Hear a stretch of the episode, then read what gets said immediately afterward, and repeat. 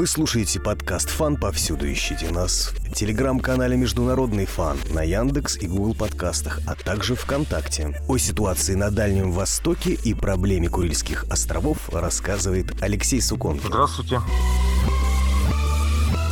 Недавно Курилы посещал премьер-министр Мишустин, что очень не понравилось в Японии. У японцев это стало уже национальной традицией каждый раз э, негативно реагировать на приезд первых лиц государства на острова Курильской гряды. Это видно постоянно. Связано это, конечно, с той болью, которую они там вероятно, испытывают от э, осознания того, что острова им не принадлежат. А беда вся заключается в том, что тот, кто владеет островами, тот фактически получает и права на исключительную экономическую зону в Охотском море. Мудры были, конечно, руководители Советского Союза в 1945 году, когда они не только выбили японцев с этих островов, но и впоследствии привели эти острова в состав СССР, заложив на будущее, с одной стороны, те проблемы, которые мы сейчас с японцами испытываем, а с другой стороны, те преимущества, которые дает нам обладание континентальным шельфом Охотского моря. Как я понимаю, с 45 года договор мирный с Японией еще не подписан, и этот вопрос с Курильскими островами является камнем преткновения. Да, в 45 году после завершения Второй мировой войны острова отошли,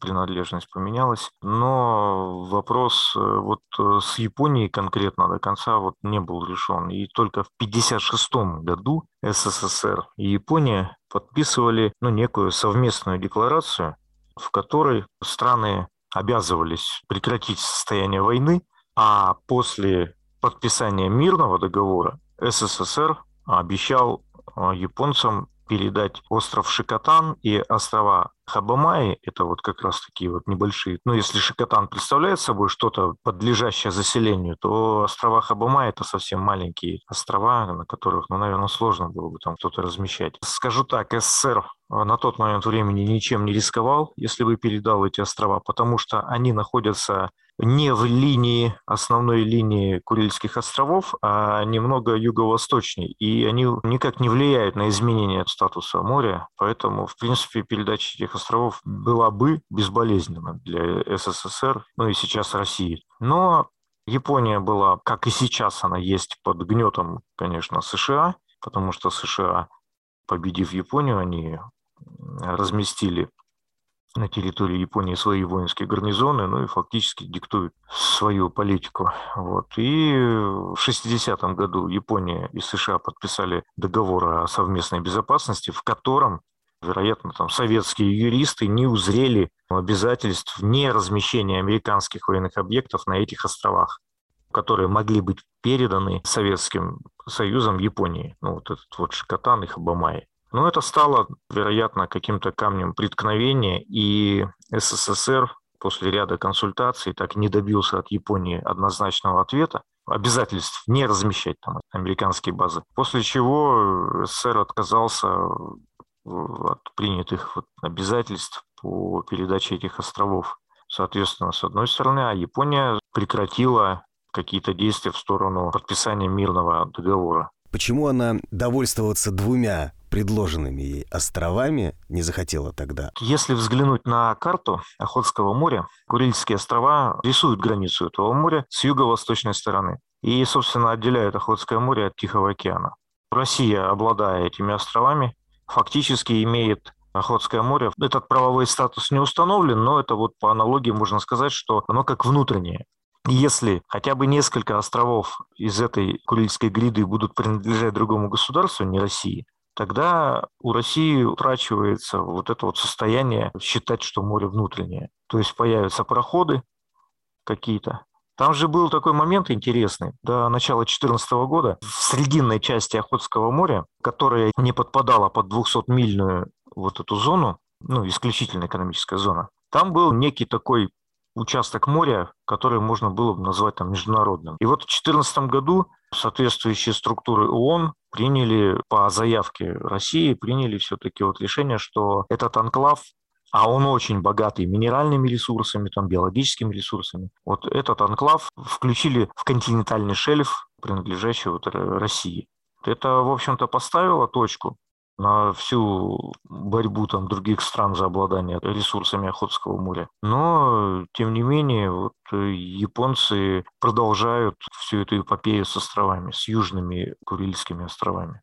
И это идет под давлением извне. Что в перспективе хочет США? Но США в перспективе понятно, что их э, вооруженные силы получат контроль над островами, я имею в виду контроль оружием которое может быть размещено на том же Шикотане, например, над э, проходами между островами, они так смогут как-то там препятствовать какому-то планомерному развитию. Но вот э, сколько было предложений со стороны России о совместном использовании этих островов, э, об их экономическом использовании. Япония какие-то моменты шла навстречу, но до конца все эти проекты так и не реализованы, хотя предложение-то, в общем-то, ну, здравое, понятное. Но, тем не менее, там, по-моему, со стороны Японии идет уже просто ну, какое-то вот удовлетворение там амбиций, какой-то исторической обиды. Ну и понятно, что все это диктуется из-за океана. Если бы Япония только сама бы действовала в отношении вот этих островов, наверное, было бы уже давно все подписано, и мирный договор, или совместное использование островов там как-то было бы. Но США это же большой любитель создать напряжение там в любых местах, где они могут дотянуться, поэтому мы сейчас видим вот такую невозможность договориться с Японией, обусловленную влиянием США.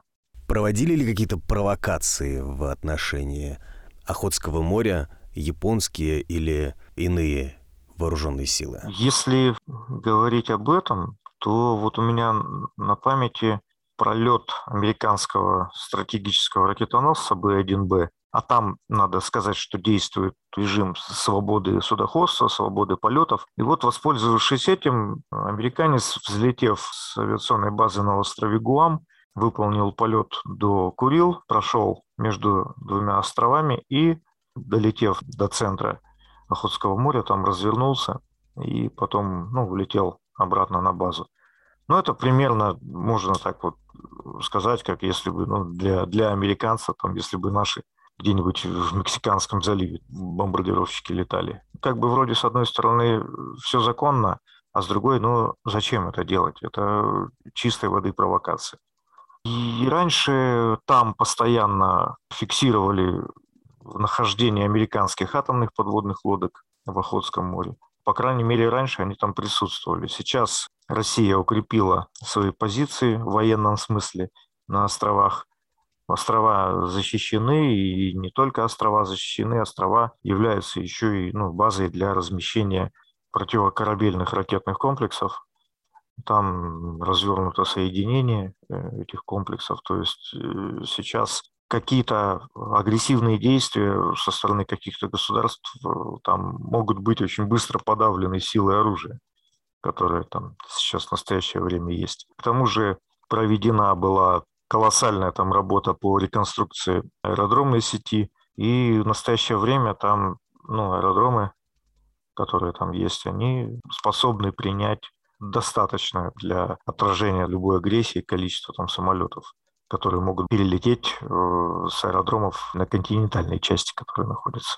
А Япония обладает серьезным флотом. Представляет ли он угрозу Тихоокеанскому флоту России? Безусловно. Кстати, вот и размещение противокорабельных ракетных комплексов на Курильских островах, оно как раз и было обусловлено значительным количественным и качественным ростом японского флота. И если у японцев по действующему законодательству флот является частью сил самообороны, то фактически это серьезный нападающий флот. И если соотносить его с Тихоокеанским флотом, то можно так аккуратно говорить, что только наличие специального вооружения, там, ядерного оружия может э, сдержать действия японского флота ну, в случае развязывания боевых действий. Большие ли силы размещены в Японии у Соединенных Штатов? У них э, в южной части Японии находится на постоянном базировании полк морской пехоты. Они присутствуют на нескольких аэродромах. В основном авиация представлена разведывательной, транспортной, там, дозаправщики. Ну, то есть та база, которая позволяет быстро развернуть там боевую авиацию. Ну, боевая там присутствует, но не в больших объемах.